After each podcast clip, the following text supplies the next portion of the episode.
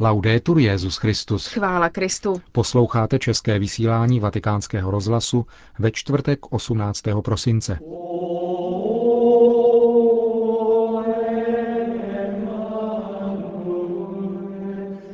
Noví velvyslanci z 11 zemí předali dnes svatému otci své pověřovací listiny.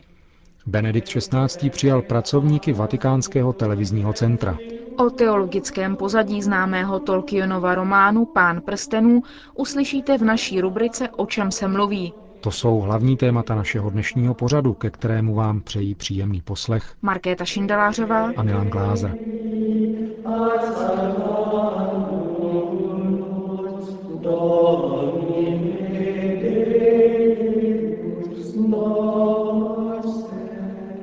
Zprávy vatikánského rozhlasu.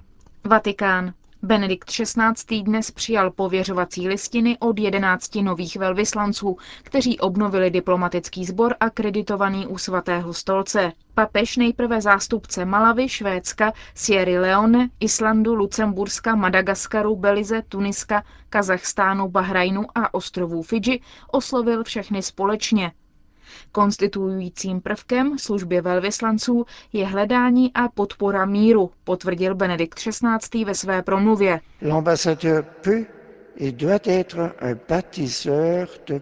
Velvyslanec může a musí být tvůrcem míru, mistrem pokoje a nejen v tom smyslu, že je to osoba klidná, smířlivé povahy, která si přeje dobro všech, která se, pokud je to možné, vyhýbá konfliktům, ale která je také tím, kdo se dá zcela do služby míru, aktivně se zasazuje o jeho vybudování, často i za cenu vlastního života. A opravdový mír nemůže být tam, kde nevládne spravedlnost, dodal papež. Svatý stolec v předvečer konference v Dauhá která před několika dny skončila, vydal nótu k aktuální ekonomické krizi a jejímu dopadu na společnost a jednotlivce. Je to několik bodů k reflexi o podpoře dialogu, o některých etických aspektech, které by měly vládnout ve vztazích mezi financemi a rozvojem a povzbudit vlády a ekonomické činitele ke hledání trvalého řešení a solidarity pro dobro všech, zejména těch, kdo jsou v rámci dramatických důsledků krize nejzranitelnější. V promluvách určených jednotlivým evropským diplomatům papež vyjádřil znepokojení nad projektem legalizace eutanázie a asistované sebevraždy, který se diskutuje v lucemburském parlamentu a vyzval k respektu k lidskému životu a důstojnosti. V promluvě ke švédskému velvyslanci se zaměřil na právní ochranu rodiny a nenarozeného života. Benedikt XVI. také ocenil otevřenost Švédska k přijetí tisíce křesťanů, uprchlých z Iráku, a dodal, že se každý den modlí za křesťany na Blízkém východě. Téma aktuální ekonomické krize zmínil papež v promluvě k velvyslankyni Islandu. Podpora míru, hodnota náboženské svobody, nutnost dialogu mezi kulturami, stejně tak jako úsilí o udržitelný ekonomický rozvoj, který podpoří solidaritu, to byla hlavní témata, o nichž Benedikt XVI. hovořil k velvyslancům čtyř zemí, kde se převážná část obyvatel hlásí k islámu. Poválečný rozvoj Sierra Leone označil papež za znamení naděje pro Afriku a nedávné volby za důkaz toho, že si zdejší obyvatelé přejí trvalý mír a pevnou demokracii. Velvyslankyni Tuniska mimo jiné řekl, že dialog mezi kulturami a náboženstvími je pro mír podstatný a že uznání faktu, že život je dar boží, a tedy posvátný, vytváří společný základ pro vytvoření harmoničtějšího a přívětivějšího světa. Neopomněl také zdůraznit význam náboženské svobody a svobody svědomí. Podobně hovořil papež také k velvyslanci Bahrajnu, kde ocenil vstřícnost země k pracovníkům ze zahraničí, z níž mnozí jsou katolíci, a poděkoval za ujištění tamní vlády, že věřící budou smět mít nová místa kultu. A zdůraznil také, že náboženská svoboda v sobě zahrnuje také svobodu náboženství změnit, pokud to vyžaduje svědomí. Také k velvyslanci Kazachstánu, který sousedí s Ruskem, Čínou a se zeměmi s muslimskou většinou, hovořil papež především o mezináboženském dialogu. Vzrůstající rozdíly mezi severem a jihem, mezi bohatými a chudými, byly ústředním motivem papežovy promluvy k velvyslanci Madagaskaru. Výchova mládeže zas byla v centru promluvy k velvyslanci Belize ve Střední Americe. S velvyslancem Malavy hovořil Benedikt XVI. především o boji proti chudobě, epidemím a podvýživě a s velvyslancem Fidži například o ochraně životního prostředí a klimatických změnách. Vatikán. U příležitosti 25. výročí založení Vatikánského televizního centra se dnes svatý otec setká s jeho pracovníky a jejich rodinnými příslušníky. Vatikánské televizní centrum produkuje obrazové přenosy či záznamy veškerých papežových vystoupení. Spolu se zvukovým záznamem, který pořizuje vatikánský rozhlas, je pak zprostředkovává všem ostatním televizím na celém světě. Činnost Vatikánského televizního centra vysvětlil v úvodní promluvě ředitel obou vatikánských institucí, otec Federico Lombardi. Těm, kteří se nás ptají, musíme vysvětlovat, že nejsme televizní stanicí, která má vlastní vysílací program, ale pouze produkčním centrem, které snímá a dává k dispozici buď v přímém přenosu či ze záznamu obrazovou podobu činnosti svatého otce televizním stanicím na celém světě. Vysvětlujeme jim, že když na obrazovce spatří papeže ve Vatikánu, tak třeba, že se dívají na RAI, Bayerische Rundfunk nebo CNN, jsme takřka ve všech případech původci tohoto obrazu my, ačkoliv to takřka nikdy není zmíněno.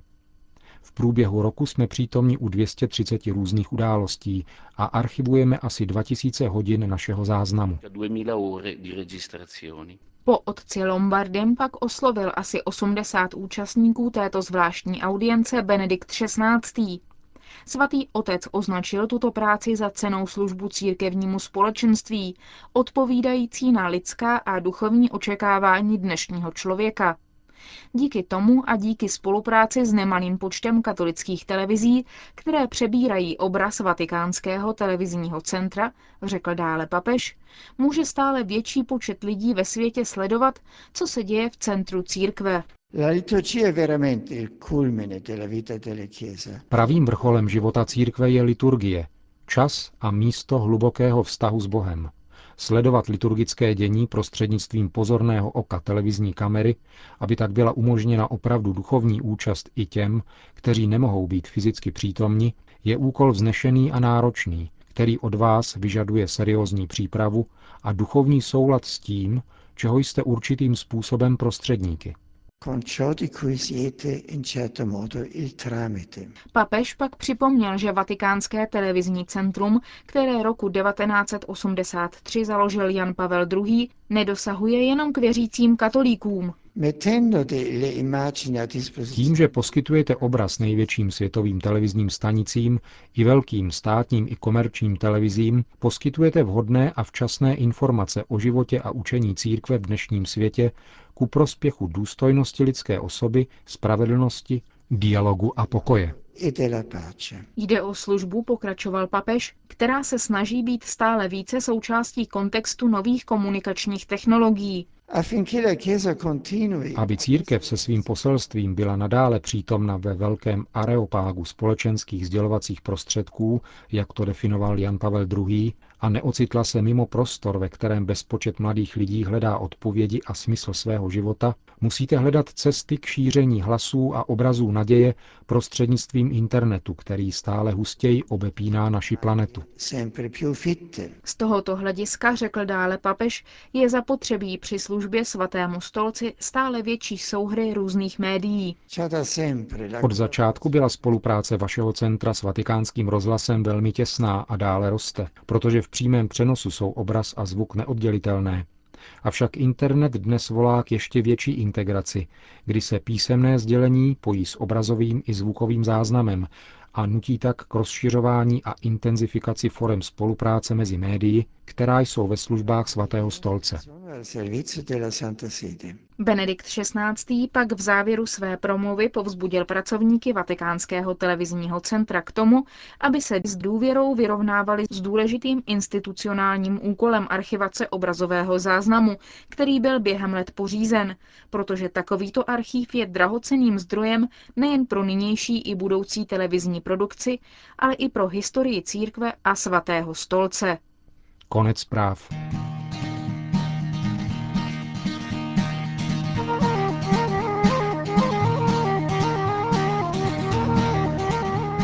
Komentář o teologickém pozadí známého Tolkienova románu Pán prstenů připravila Johana Bronková.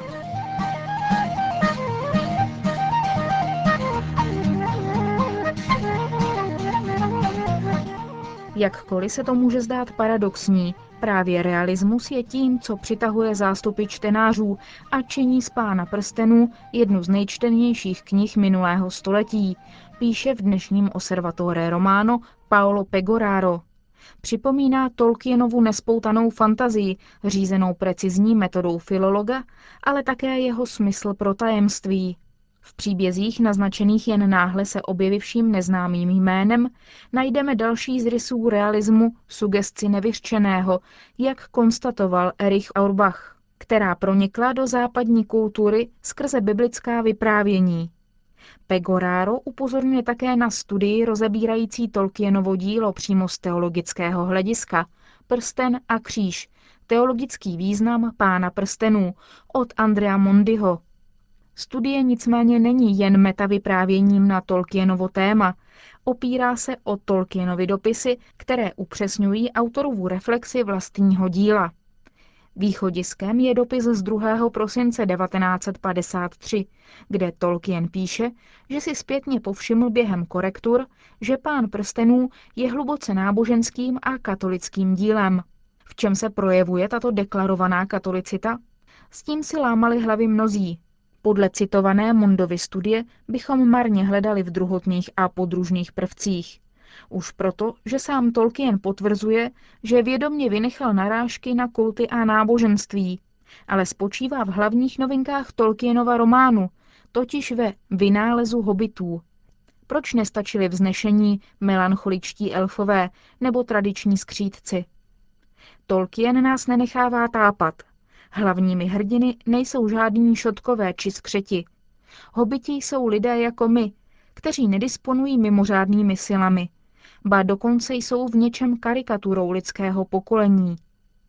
Na jedné straně nízká postava, pitoreskní vzhled, a na straně druhé naprostý nedostatek ambicí, svoboda od touhy po bohatství, pomoci.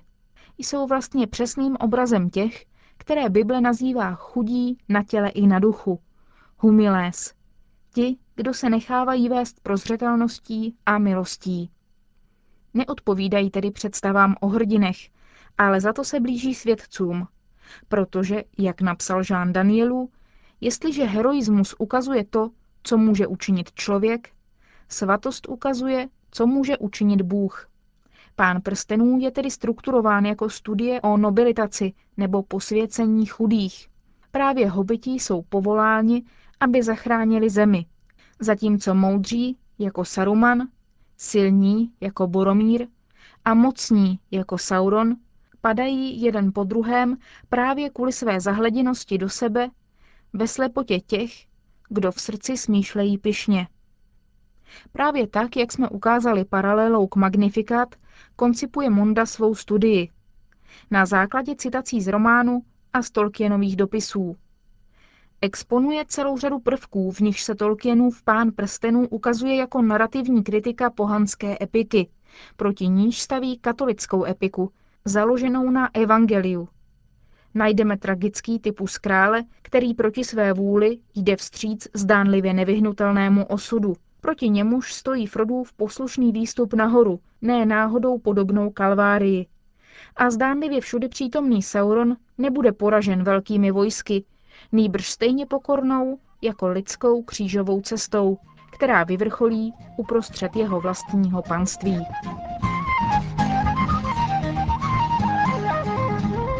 Komentář o teologickém pozadí známého Tolkienova románu Pán prstenů připravila Johana Bronková.